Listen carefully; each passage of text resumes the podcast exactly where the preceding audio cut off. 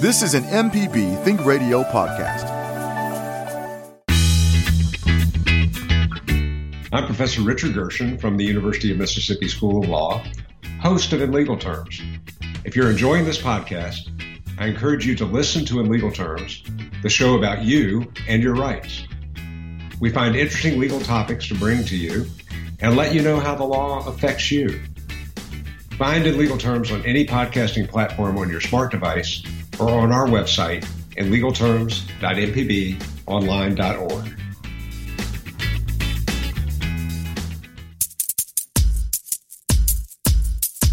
From MPB Think Radio, this is Money Talks. Kevin Farrell here with Dr. Nancy Lottridge Anderson, president of New Perspectives, and Ryder Taft, portfolio manager at New Perspectives. They're both chartered financial analysts. Ryder holds the Certificate in Investment Performance Measurement from the CFA Institute. Today we'll talk about giving. As today is Giving Tuesday, we'll talk about ways to give and how to select who to give your money to. We're always happy to take your general personal finance questions as well. Contact us by email. The address is money at mpbonline.org.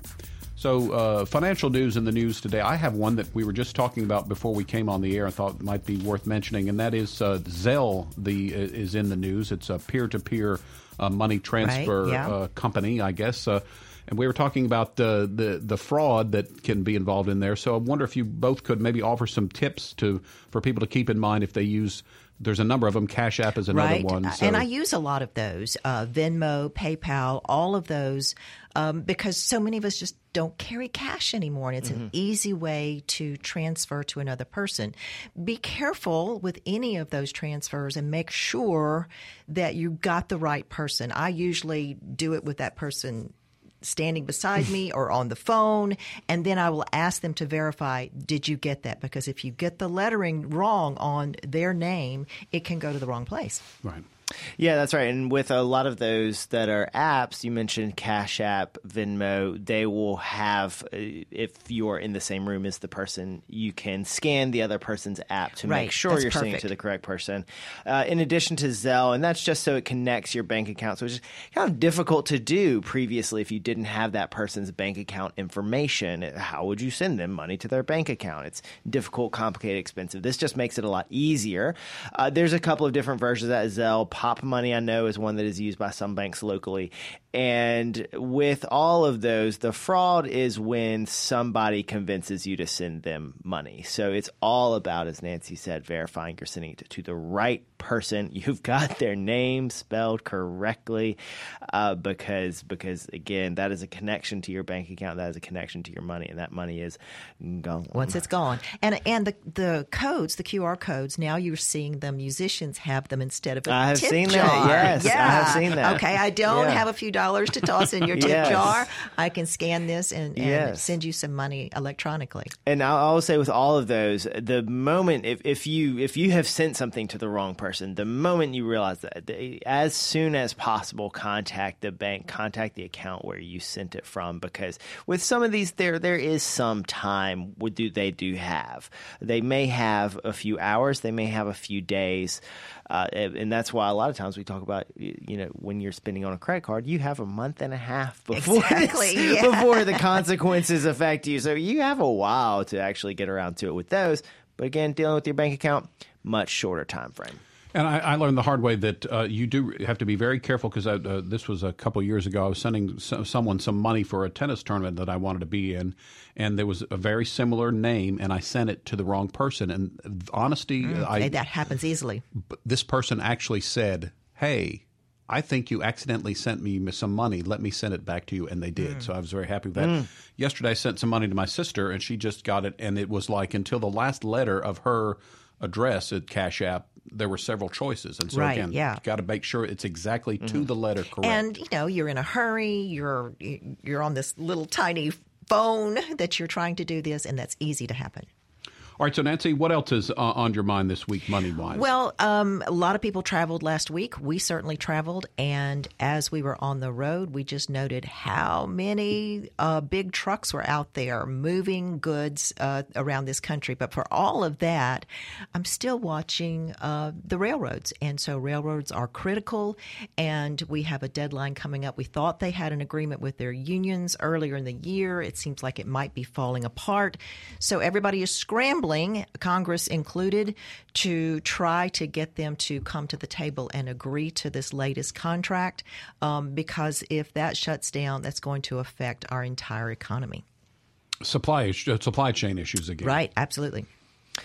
Yeah, and so we were also talking earlier about the retail sales numbers. That's a favorite of Nancy's. Ah, I'm yeah. surprised this is not what she was uh, going on. I got distracted by trains. um, which which you would think that's my issue. Um, so online figures, the online figures we, we have those pretty much immediately. Uh, brick and mortar retail stores. It looks like sales are up from last year. Uh, it'll be a while before we have great numbers there. And one thing we were talking about, sales have started earlier. If sales start in October as opposed to uh, November the twenty whatever, if then then that money has stretched over longer, and so the specific days don't look as impressive. But Black Friday sales look like $9.12 billion in sales. That is a record. That's higher than last year, which was slightly lower than 2020. So it's kind of flat. Uh, Cyber Monday is growing. Uh, so people are putting off some of their purchases until these big online sales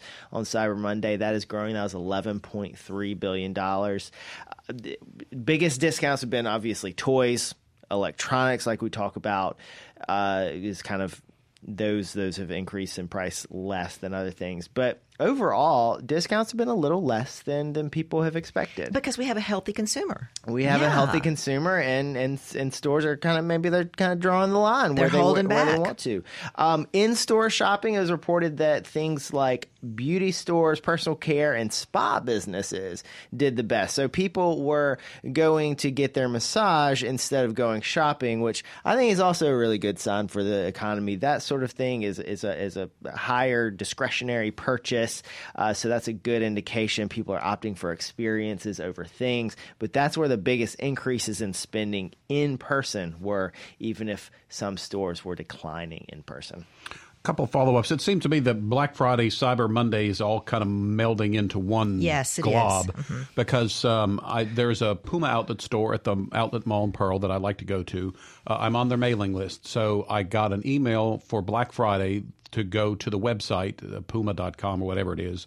And the pair of pants I wanted were there, but they were exempt from any sort of sale. But I had a coupon for the actual store which had a 25% off everything in the store and it was an outlet store so it was already percentage off so it was interesting to me that the same product was considerably cheaper by actually going to the store on Black Friday and getting it versus ordering it online Oh, on that Black is Friday. interesting. Yeah. So- I, I've noticed that some stores that do a good online business, they will make note. They'll say this may be different from the in-store price, eh, which uh, makes it a little bit of a hunt. Oh, am I going to get a better price going into store? Uh, sometimes it is genuinely different. Sometimes it's a it's a it's a serious And, difference. and remember, they really want you to come to the store they didn't because they didn't build that store for nothing. that, but you're more likely to spend on other things. And when you're online, I tend to just Mm-hmm. have this uh, one thing I'm going after. But if I go into a store and I'm standing there, I might pick up three or four items. Well, I- I'm proud of myself. I only went to one store at the mall, and then I, with the pair of pants, I saw them were in my size and everything. I did take a cruise around the store, but I did not buy anything else. So I got my one item for There Black. Friday, and I was done.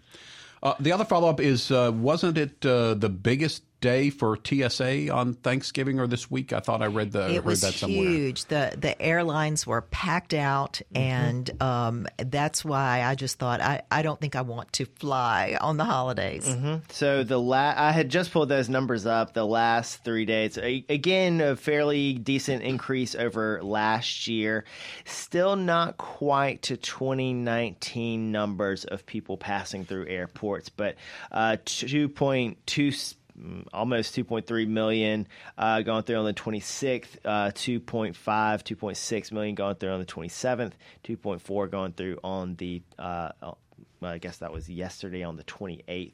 Uh, so that does compare well to last year, probably about 100, 200,000 more people going through airports Which than brings last us year every back day. to our favorite discussion of inflation. If everybody's gosh. moving around the country and they're buying things, it's really hard Mm-hmm. to tamp prices down. And if you have bought an airline ticket recently, you know they are not as cheap as they used No. to be. So All right, it is Giving Tuesday today, so we're wondering what questions you might have about charitable giving. We're also ready to take your personal finance questions. You can email money at mpbonline.org. So, uh, Nancy, advice for someone who wants to donate cash. What are some things to keep in mind? Well, it's fine if you want to give cash, uh, if you're giving it to an organized charity, a 501c3 nonprofit, a church. Um, you want to have some record of that, and hopefully you can use it as a deduction. For many, they can, um, but make sure that there is a record. So, a lot of churches will accept cash donations. Often, they have a, an offering envelope, so you uh, have a record of that, and they can then report that to you. Otherwise, nobody knows what happens. If you have a question for our experts, you can send an email to money at mpbonline.org. We're talking about charitable giving in Mississippi. We have a way to look up information about charities, and we'll have that for you next. You're listening to Money Talks. Our website, moneytalks.mpbonline.org, is one way to hear past broadcasts. You can also download the MPB Public Media app, and then you can listen on your iPhone or Android phone on demand to all the local MPB Think Radio programs. Kevin Farrell here with Dr. Nancy Lottridge Anderson, President of New Perspectives and Ryder Taft Portfolio Manager at New Perspectives. Our Mississippi Secretary of State's office has a charities list. If you go to their website, sos.ms.gov, and click on charities, you can search for a charity, file a complaint, start a charity, or read tips on donating. It's Giving Tuesday, and we'd like to give you some tips on making contributions, but also we always look for your personal finance questions. And so we go to the phone lines and invite Tim into the conversation, calling from Pearl. Go ahead, Tim, you're on the air. Hello. Yes. My question is I'm a uh, first time father and um trying to see the best way to like save for my uh, child. Um I was talking to a friend of mine, he, he was talking about like um think you should like of like an IRA for them or you can um do the I forget I know it's like a college savings plan. But like even with that I think there's like there's ones you can you can invest in yourselves, and there's not only just you let them invest it, and or just start like a savings account. I, I don't know. Just trying to see the best way to uh, Yes. set them off for, for like in the future. Tim, congratulations from one first time father to another. I'm very excited that you're calling. Uh, so, the first thing I will just want to kind of make a note about the first thing your friend suggested an IRA. Your child would have to have earned income. Now, there are a lot of folks who talk about ways to allocate some earned income to their children, but uh, if this baby is as new as it sounds like, then it might not fly that well with the IRS, and I don't really want to invite trouble, certainly not on the public radio. Uh, another thing you mentioned college savings plans. Those are great. We talk about those a lot on this show. I'm sure Liz is going to chime in in just a moment with a couple of shows that have some more information. But each state runs its own 529 plan. And the 529 plan is the college savings plan. Mississippi actually runs two of them. One of them, which is essentially you prepay for the tuition. Uh, essentially, you select uh, you select, oh, am I going to pay for a year of community college or four years of university college or anything in between? They give you a price. You can either pay it as a lump sum or monthly over the next few years or monthly for the, re- you know, up until they're 18. And that really locks you in. It prepays the tuition. It's it's nice peace of mind there, but again, you are locked in also to the payments. It's not very flexible. Um, and then there is the other 529 that your friend mentioned, which allows you to just save money. And there's some investment options. There's limited investment options, but they're they're fine here in Mississippi. And and you can say an age based option where it starts off with stocks and it's aggressive growth. And as you put money in, it grows and grows. And as they get older, it gets more conservative so that it will meet the needs of them in college. That's very flexible. You want to just add money as and when you can. Uh, you want grandparents to add money. That's a great way to do it. Birthday money, any special things but you're not committed to any sort of level of funding there. It's very flexible. We're pretty big fans of those. Um, and then alternate, okay. yeah, and then lastly, you mentioned just a savings account. That's great. Um, I would not necessarily open a savings account in their name. Uh, if you did want to do that, that's an UGMA or UTMA account. I forget which one it is here in Mississippi, but that is an account which is essentially held in trust for them. Once they turn 21 in the state of Mississippi, it becomes theirs. And technically, the money in there can only be spent on their benefit maybe just open up a savings account in your own. And then there are some kind of tax and college uh, uh, financial aid implications to uh, a savings account in their own name. My recommendation is generally, unless it's going to be, unless you have a serious plan behind this, just open up an account that you keep to the side that you know this is designated for uh, my child, and and and and that's that's what I'm going to use it for. Uh, know that those college savings plans that Ryder mentioned, a lot of people think, oh, that means I have that child has to go to school in Mississippi. That is not mm. correct. Uh, they can be used at any school, private, public, anywhere. Um, also, the 529 plans have been opened up for use in private K through 12 education. So you can save and use it for that when it's not even college. And uh, Tim, one final thing. If you'll go to moneytalks.mpbonline.org and search for the broadcast from September 3rd, 2019, that's an hour long discussion about these 529 savings plans. Thank you. Thank you very much. All right, Tim, good to hear from you. Thanks for the call. Thanks for starting us off. Let's stay on the phones here for just a moment. Next, we'll talk to Gail, who's in Long Beach. Gail, you're on the air with us. Go ahead. Uh, yes, I'd like to know what the tax implications are for me. Um, I have a hobby that I do at my house, and I go to farmers markets or art festivals and sell my products. What are my tax implications for do you, um, Gail, do you have someone who helps you prepare your taxes? Uh, yes, I do. Okay. Um, you need to talk to that person, and they're going to give you some guidelines. If you sell items, uh, any kind of product, service, then that's generating revenue, and you will have expenses on generating that revenue. So, possibly a portion of your house, if that is um, designated for producing this item, can be used as a write off. Any other things that you do, uh, mileage as you go to and fro from these events, all of those things. So talk to your accountant about what will qualify as an expense and that will then offset the revenue. If you're doing this and you said it's a hobby, but you're selling this, that means it's not really a hobby, it's a business. And so you need to keep track of all of that, all of those receipts, all of the income. Uh, make sure if sales tax is supposed to be taken out, that you take care of that. That's very important. And, uh, and then track all of your expenses so that the tax implications are as low as possible. I was under the impression at a certain age, like 62, um, you were exempt from that. I don't believe so. I don't. I I've never heard that.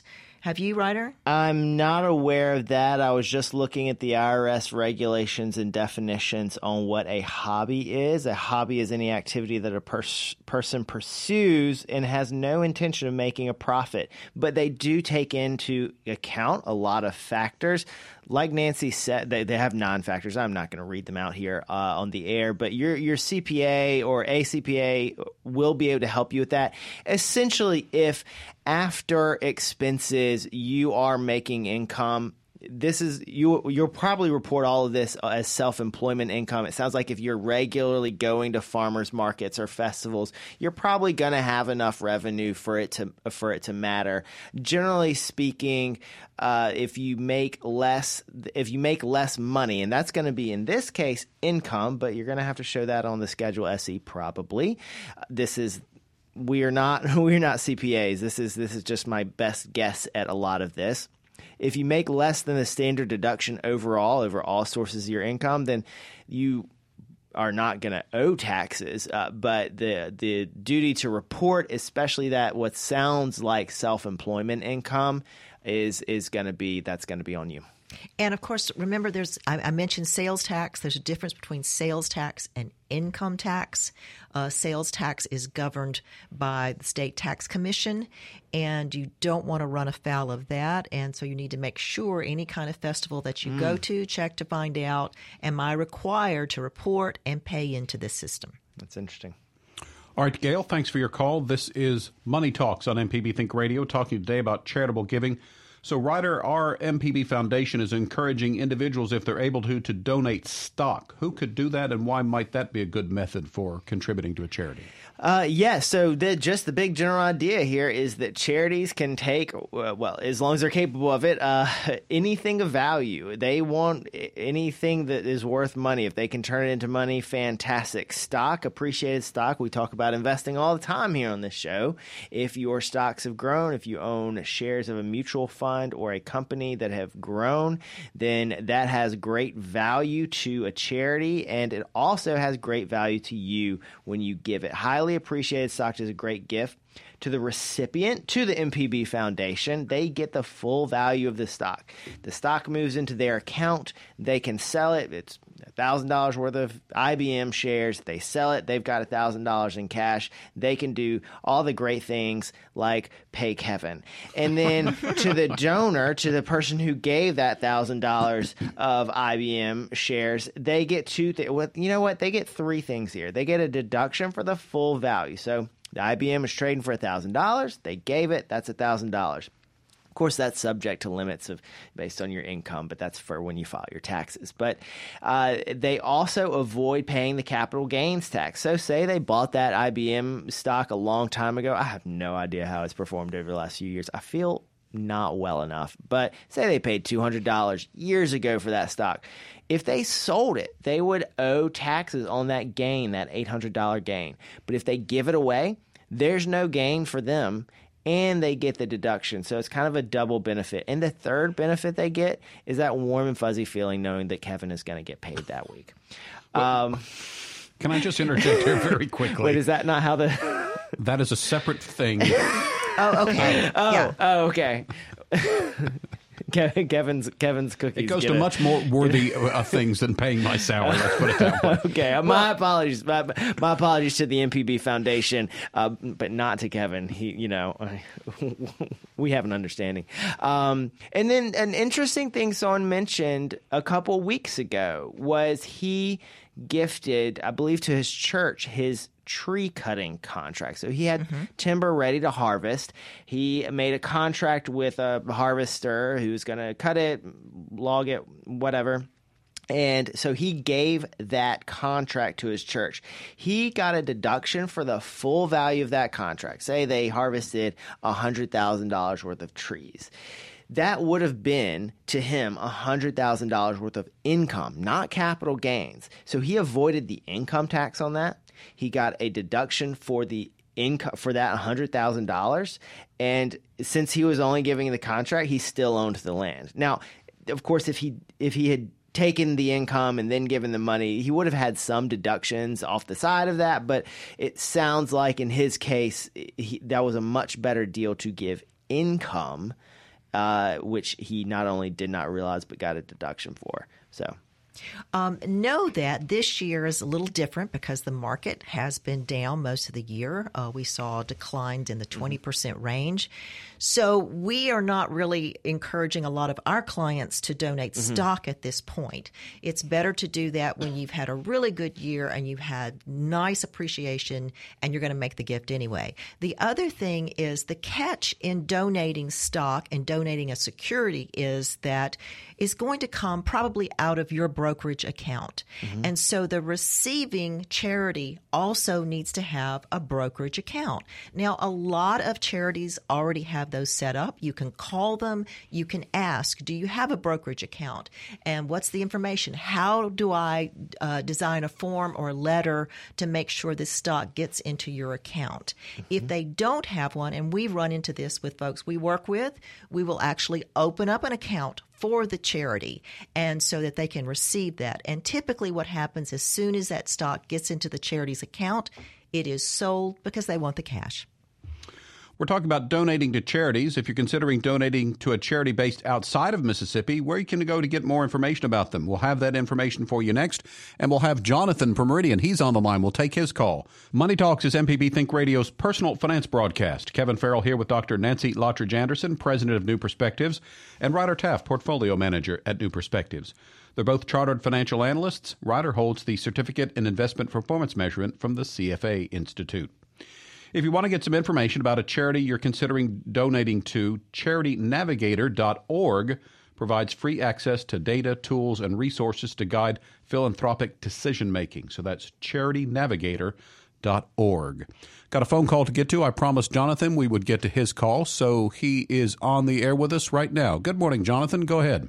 Yes, uh, how you do, sir? Uh, thank you for taking my call. Sure. I was calling to see to see whether there is a limit amount of cash you can donate to uh, church, uh, charitable. Uh, no. Donate. So don't there's no so. limit that you can give them. You and and and if you ask your church this question, they would say, "Of course not. There's no limit." uh, just like the MPB Foundation will say. Um, but there is a limit to how much you can deduct against your income uh, with cash gifts to public charities, and I believe churches and schools fall in the same category. That limit, I believe, is fifty percent of your I believe it's adjusted gross income. So say you have $100,000 of income, if you give more than 50,000, then whatever above 50,000, say you give 60,000, then that extra 10,000, you can carry that over to next year, but you can't deduct it against your income this year. Uh, so that's Okay. the limit. Um, and also All note right.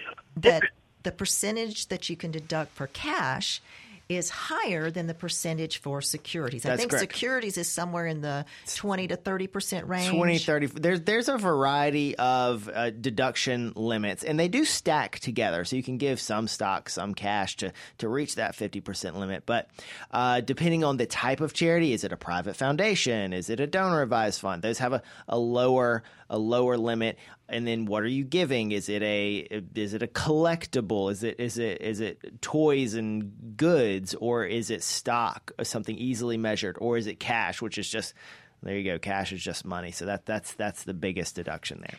Uh, the bottom line is check with your CPA. Okay. Is there a different form you have to fill out? Uh, if you go beyond the five hundred dollar deduct uh, uh, write off for for a church? Is there a special form you have to fill out? yes so are you referring to the there is a $300 deduction you get if even if you don't itemize your deduction $300 per person $600 for a couple which you could give to a church charity any charity and you can deduct that um, there is a separate form if you're going to itemize. One there's the itemized give it the the itemized deduction form which where you just you just say what is the dollar amount of the gift that I did. And that's if you gave more than the standard deduction which is in the $12,000 range for an individual twice that for a couple and then if you were giving things other than cash, you would fill out yet another form which showed, oh, here's the stocks I donated, here's the pile of clothes that I donated, here's the car boat or RV that I donated, here's the cash that I donated and who who those went to. So just kind of the more complicated your giving gets, yes, there is more IRS paperwork involved. Okay. Thank you. All right, uh, Jonathan, thanks for your call. If you have a question this morning, you can email the show. Send it to money at mpbonline.org. And we do have an email here that says, I'm a nurse in Mississippi and I'm taking my first contract job in December, and I don't think it's a W 2 job. I have to hold money back to pay my taxes for the first time. I have two dependents.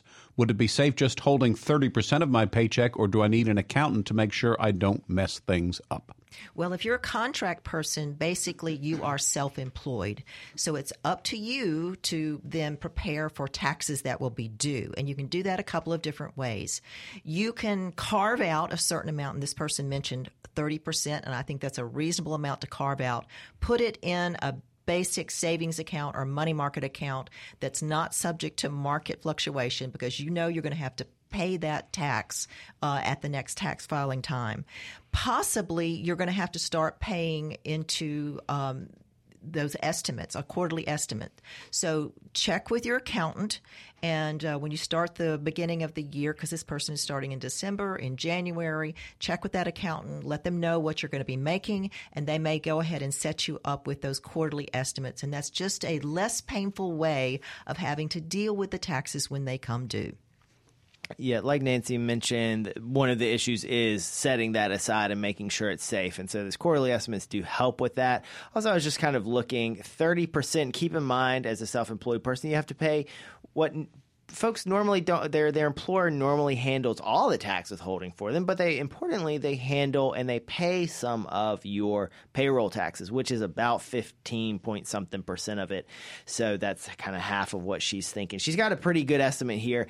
Uh, i think that would really go up to even up to a hundred thousand or so of income of course, if you're making substantially less, it's it's not going to be a huge difference. It, you, you're you're pretty much in one or two brackets that entire time there. Uh, but of course, don't forget also to set aside money for your own savings. If you're a contract worker, you probably don't have access to a 401k or something.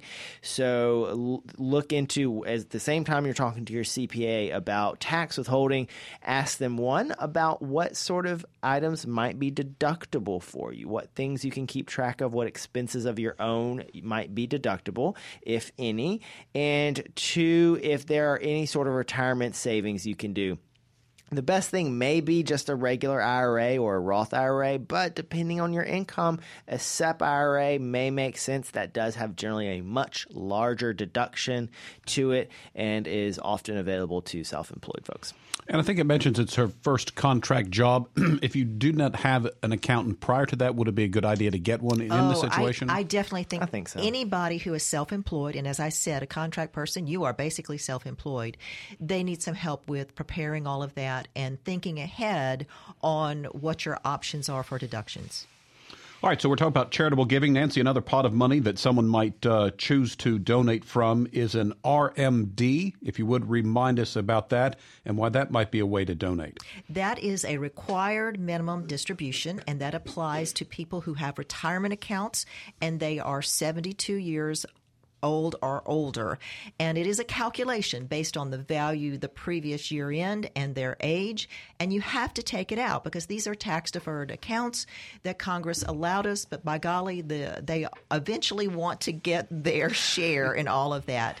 So that required minimum distribution, if you don't need that to cover your current expenses and you're going to make a donation anyway, what we do with a lot of our clients is we help them give that amount directly to the charity. And so there's a way you can bypass yourself so it never shows up as income for you and goes directly to them. Now, um, for a lot of retired people, they don't have enough to even do itemized deductions. Maybe your house is paid off, you don't have all these other expenses, and so you wouldn't get the advantage of a charitable deduction anyway, but you don't want that extra income because that extra income from required minimum distribution can affect two two big things. It can affect your Medicare premiums if it bumps you into a higher bracket. It can also affect how much of your Social Security is taxed. So be careful with that.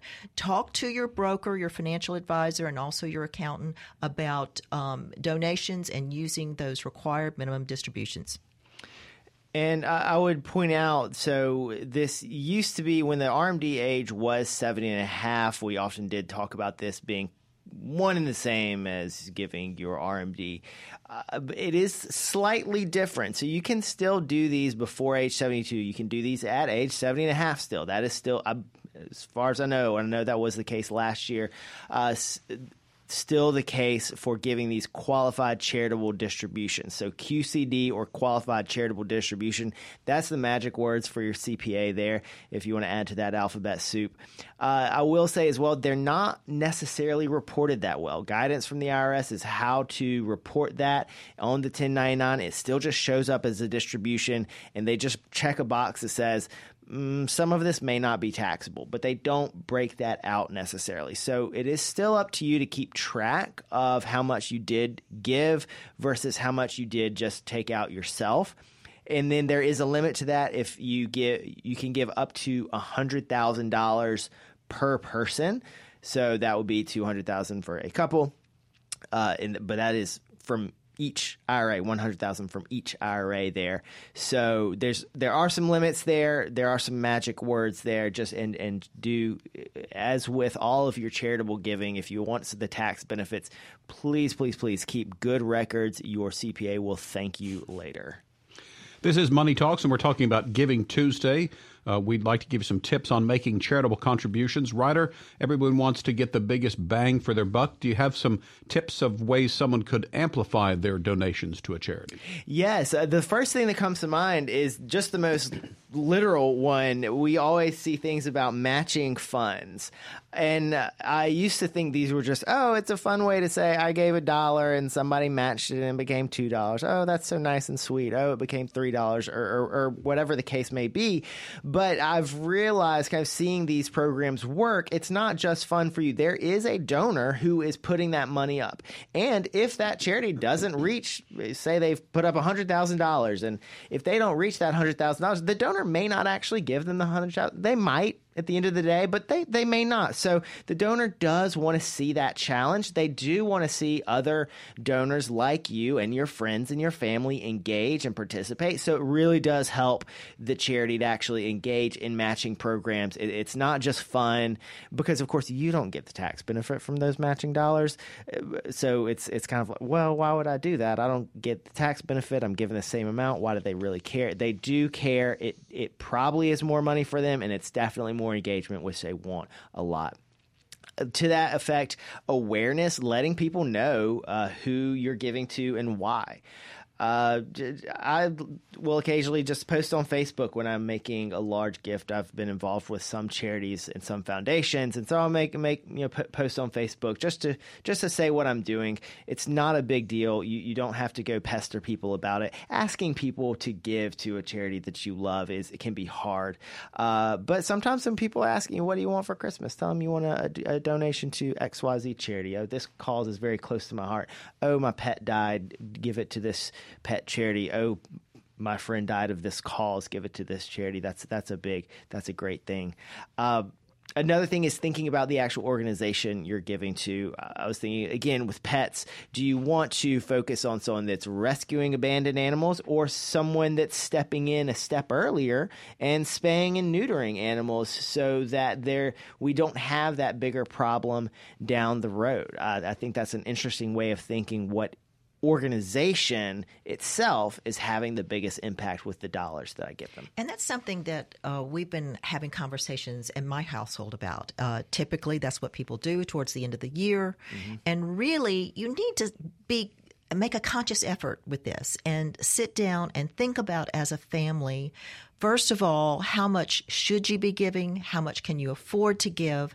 And then really give serious thought to how you divide up that mm. do, those that, that, set of dollars. And um, we track it from year to year so that we go back and we ask the question, well, do do we think we really made an impact with this? Is there another group that's important to us right now? It does change because our interests change through the years, and um, certain causes are kind of at our elbow more than others.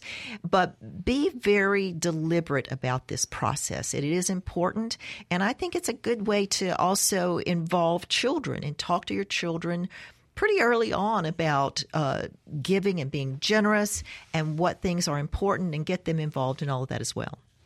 We're talking about donating to charities, and we've got a very official place you can go to check up on a charity. We'll have that for you next. We're glad you found our show, Money Talks. Kevin Farrell here with Dr. Nancy Lottridge Anderson, president of New Perspectives, and Ryder Taff, portfolio manager at New Perspectives.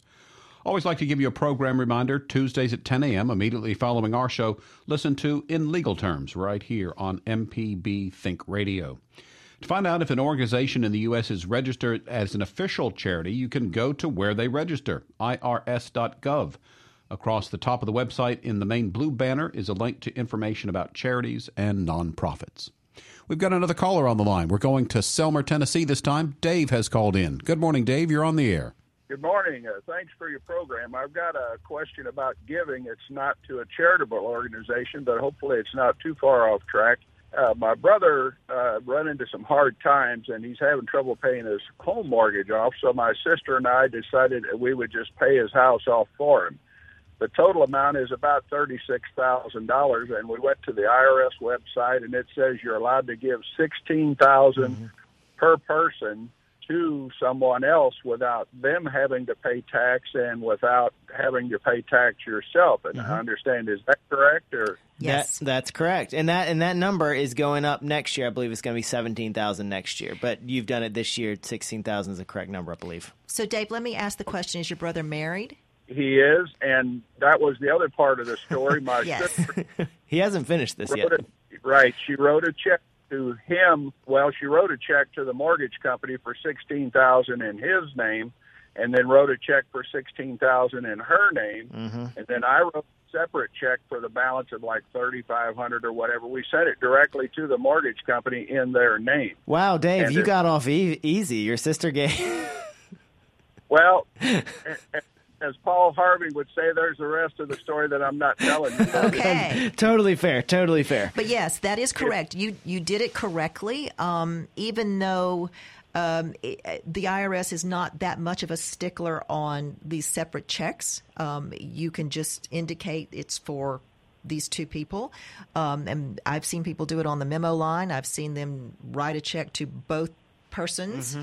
Um, so it's fine. You're good. You did a good job with the paper trail, though. That's fantastic. And and I will also mention. I know you've got a little more to the story, but for our listeners out there, you can also give. Say the amount is higher. Say you only have one person giving. Say you only ha- are giving to one person. You can also give a five year gift, uh, and that's a way just to give, just to just to bring forward five years worth of gifts so that would be eighty thousand uh, dollars this year because five times this year's gift is eighty thousand dollars. Next year that that number will go up a little bit, uh, but that means that is all you're going to give them over the next five years. So I, I believe though you might have a little more to to tell us about that.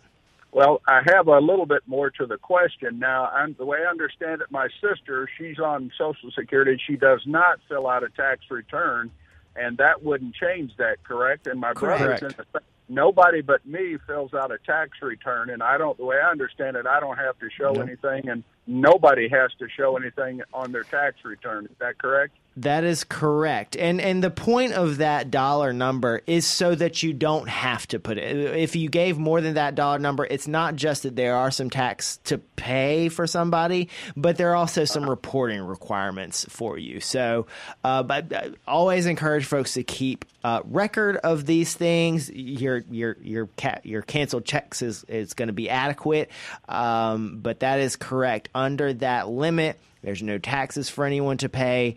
Uh, there's there's no reporting requirements. Everyone goes home happy, and that's just a wonderful thing that you were able to do for your brother.